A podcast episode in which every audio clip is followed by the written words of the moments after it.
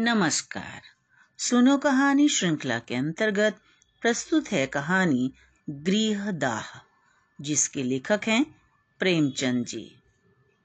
लाला देव प्रकाश अपने पुत्र सत्य प्रकाश को बहुत प्यार करते थे। सत्य प्रकाश भी अत्यंत सुशील और होशियार था। उसे किसी ने हट करते या रोते नहीं देखा था। एक दिन देव प्रकाश अपनी पत्नी के साथ गंगा स्नान करने गए। वर्षा ऋतु थी। नदी पूरे उफान पर थी। उनकी पत्नी निर्मला जल में जाकर स्नान करने लगी। वह देव प्रकाश के मना करने पर भी पानी में गहरे तक चली गई। अचानक ही उसका पाँव फिसल गया और एक लंबी चीख के साथ निर्मला जलमग्न हो गई। देव प्रकाश वहीं किनारे पर खड़े बदन पहुँच रहे थे। वे तुरंत पानी में कूदे। मल्लाहों ने बार बार गोते मारे, पर लाश तक हाथ न आई। देव प्रकाश खिन्न मन से घर वापस आ गए। पिता को देखकर सत्य प्रकाश उपहार की आशा में दौड़ा। उन्होंने उसे गोद में उठाया और चाह कर भी अपनी सिसकी न रोक पाए। सत्य प्रकाश ने पूछा अम्मा कहाँ हैं? देव प्रकाश ने कहा, बेटा गंगा मैया ने उन्हें अपने पास रोक लिया। सत्य प्रकाश आशय समझकर रोने लगा। मातृविहीन बालक दया का पात्र होता है। माता के बिना वह परकटे पंछी के समान होता है।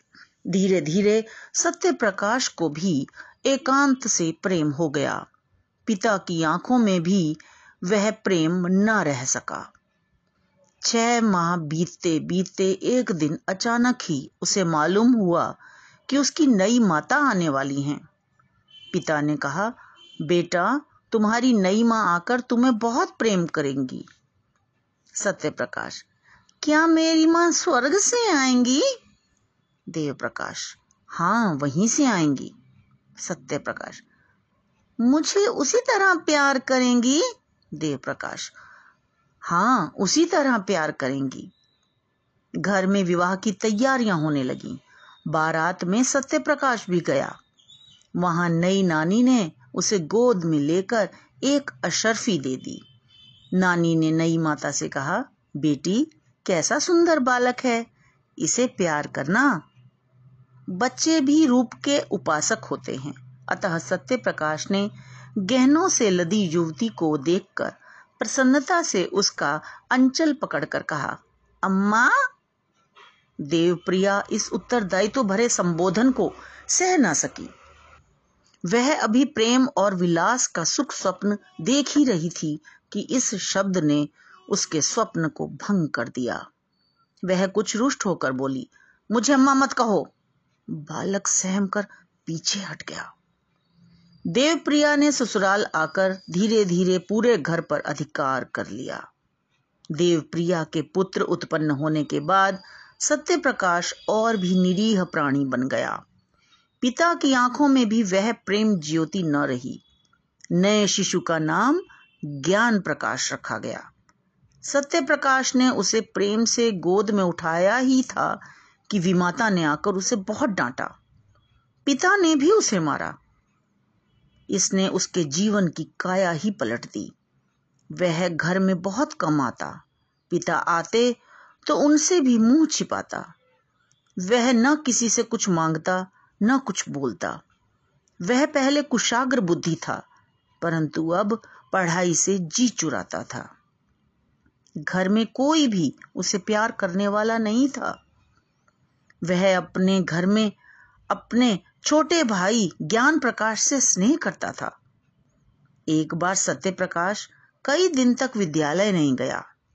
पिता के पूछने पर उसने जवाब दिया कि फ़ीस न दे पाने के कारण उस पर जुर्माना लगा दिया गया है।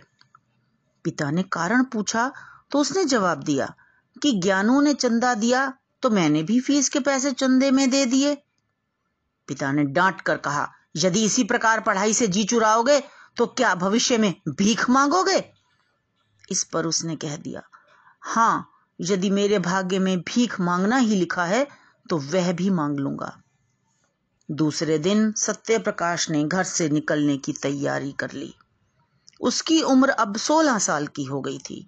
किशोरावस्था में आत्माभिमान भी कुछ ज़्यादा ही हो जाता है। दोपहर के समय घर से निकल ही रहा था कि ज्ञानू पूछ बैठा। कहाँ जाते हो भैया? तुमसे अम्मा इतना चिढ़ती क्यों हैं? सत्य प्रकाश। शहर जाता हूँ, वहाँ नौकरी करूँगा। ज्ञानू, भैया, मेरा मन आपके बिना न लगेगा। सत्य। मैं तुम्हें तुम्हारे स्कूल के पते पर चिट्ठी लिखूँगा। यह कहकर वह कलकत्ते के लिए चल पड़ा। कलकत्ते पहुंचकर सत्य प्रकाश ने एक धर्मशाला में सामान रखा। वह एक डाकघर के सामने लिखने का सामान लेकर बैठ गया। अनपढ़ मजदूरों की चिट्ठियाँ मनी ऑर्डर आदि लिखकर पैसा कमाने लगा। उसके व्यवहार से आकर्षित होकर अनेकों मजदूर उसके पास आने लगे। इसी प्रकार समय बीतता गया। ज्ञानू के व्यवहार को याद करके उसने एक घड़ी भेंट स्वरूप ज्ञानू के पास भेज दी। इधर देव प्रकाश अपने छोटे पुत्र ज्ञान प्रकाश का विवाह पक्का करना चाहते थे, परंतु ज्ञान प्रकाश ने साफ़ इनकार करते हुए कहा कि जब तक बड़े भैया का विवाह न होगा, तब तक मैं विवाह नहीं करूँगा। देव प्रकाश भी यही चाहते थे, परंतु देवप्रिया के सामने कुछ भी कहने का साहस उन्हें न था। देव प्रकाश ने साहस करके सत्य प्रकाश से क्षमा मांगते हुए पत्र लिखा। उन्होंने उससे घर आने की विनती की। सत्य प्रकाश ने पत्र के जवाब में पाँच सौ रुपए भेजते हुए पत्र लिखा, मेरा अहोभाग्य जो आपने मुझे याद किया, मुझे अपने कुटुंब पाश का बहुत कटु अनुभव है। मैं अब इस बंधन में नहीं बंधना चाहता हूँ। उसने दूसरा पत्र ज्ञान प्रकाश को लिखा कि माता पिता की आज्ञा शिरोधार्य करो, विवाह करके माता पिता को सुखी करो। देव प्रकाश पत्र को पढ़कर अवाक रह गए। देवप्रिया ने सत्य प्रकाश की बुराई करनी आरंभ कर दी। ज्ञान प्रकाश ने पत्र पढ़ा तो उसे मर्माघात पहुँचा। उसने अपने माता पिता से कहा, कल मैं भैया से मिलने कलकत्ता जाऊँगा। देवप्रिया यह सुनकर क्रोधित हो गई। वह हर बात के लिए सत्य प्रकाश को ही दोषी ठहरा रही थी। देव प्रकाश पत्नी को समझाते हुए कहने लगे कि ज्ञानू अभी क्रोध में है, शांत होने पर विवाह के लिए राज़ी हो जाएगा। देव प्रिया की आशंका सत्य निकली। देव प्रकाश ने बेटे को बहुत समझाया और कहा कि तुम्हारी माता इस शोक में मर जाएगी।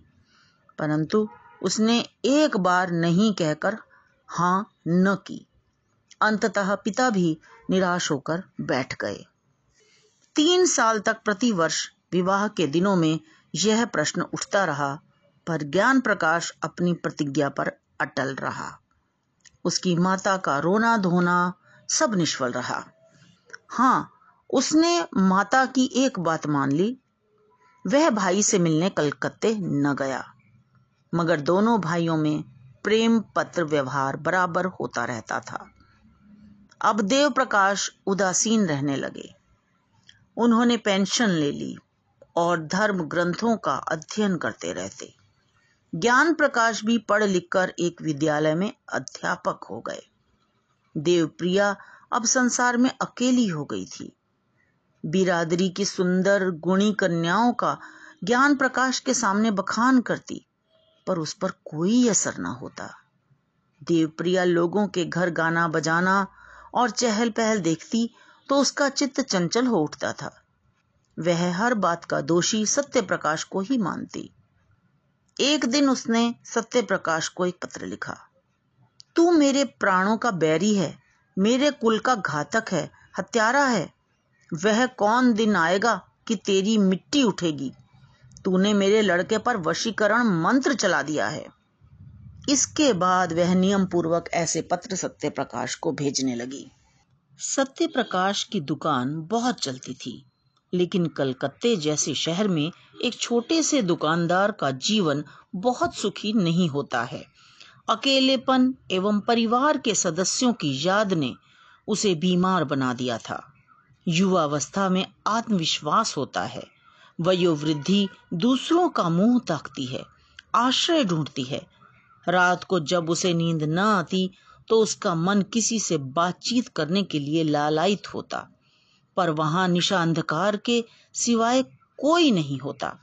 इधर ज्ञान प्रकाश के पत्र आने भी कम हो गए थे। उसे संदेह होने लगा कि कहीं ज्ञानों का प्रेम उसके प्रति कम तो नहीं होने लगा है। मेरे लिए घर के द्वार बंद हैं तो क्या वह मेरे पास नहीं आ सकता? इस भ्रम ने उसे और भी हताश कर दिया। उस गरीब को क्या मालूम कि यहाँ ज्ञान प्रकाश से उसकी माता ने कलकत्ते न जाने की कसम ले ली है? सत्य प्रकाश में एक नई आकांक्षा अंकुरित हुई। उसने सोचा कि क्यों ना घर लौटकर किसी संगिनी की शरण लूँ। महीनों तक संघर्ष चलता रहा। एक दिन अचानक देवप्रिया का विषाक्त पत्र पाकर वह संज्ञाहीन हो गया। तीसरे दिन फिर ऐसा ही पत्रा पहुँचा। उनका पत्र आते ही अब वह बिना पढ़े ही उन्हें फाड़ देता था। एक महीने तक इसी वेदना में घुल घुल कर वह बीमार पड़ गया। उसे रह रह कर अपनी माँ याद आती। विमाता का दुर्व्यवहार याद करके वह निराश हो उठता था। वह मृत्यु की कामना करने लगा। वह एक संध्या, अचानक ज्ञान प्रकाश को अपने घर देखकर हैरान हो गया। घर में अंधकार छाया हुआ था। सत्य प्रकाश ने लालटेन जलाई और भाई का जर्जर शरीर और पीला मुख देखकर वह व्यथित हो उठा। ज्ञान प्रकाश उसी की तरह जर्जर शरीर वाला और पीले मुख वाला हो गया था। सत्य प्रकाश तुमने आने की सूचना क्यों नहीं दी? ज्ञान प्रकाश सूचना तो दी थी, आपको पत्र न मिला होगा। माता जी का देहांत हो गया। सत्य प्रकाश अरे, क्या बीमार थी? ज्ञान प्रकाश माता जी ने विष खा लिया था।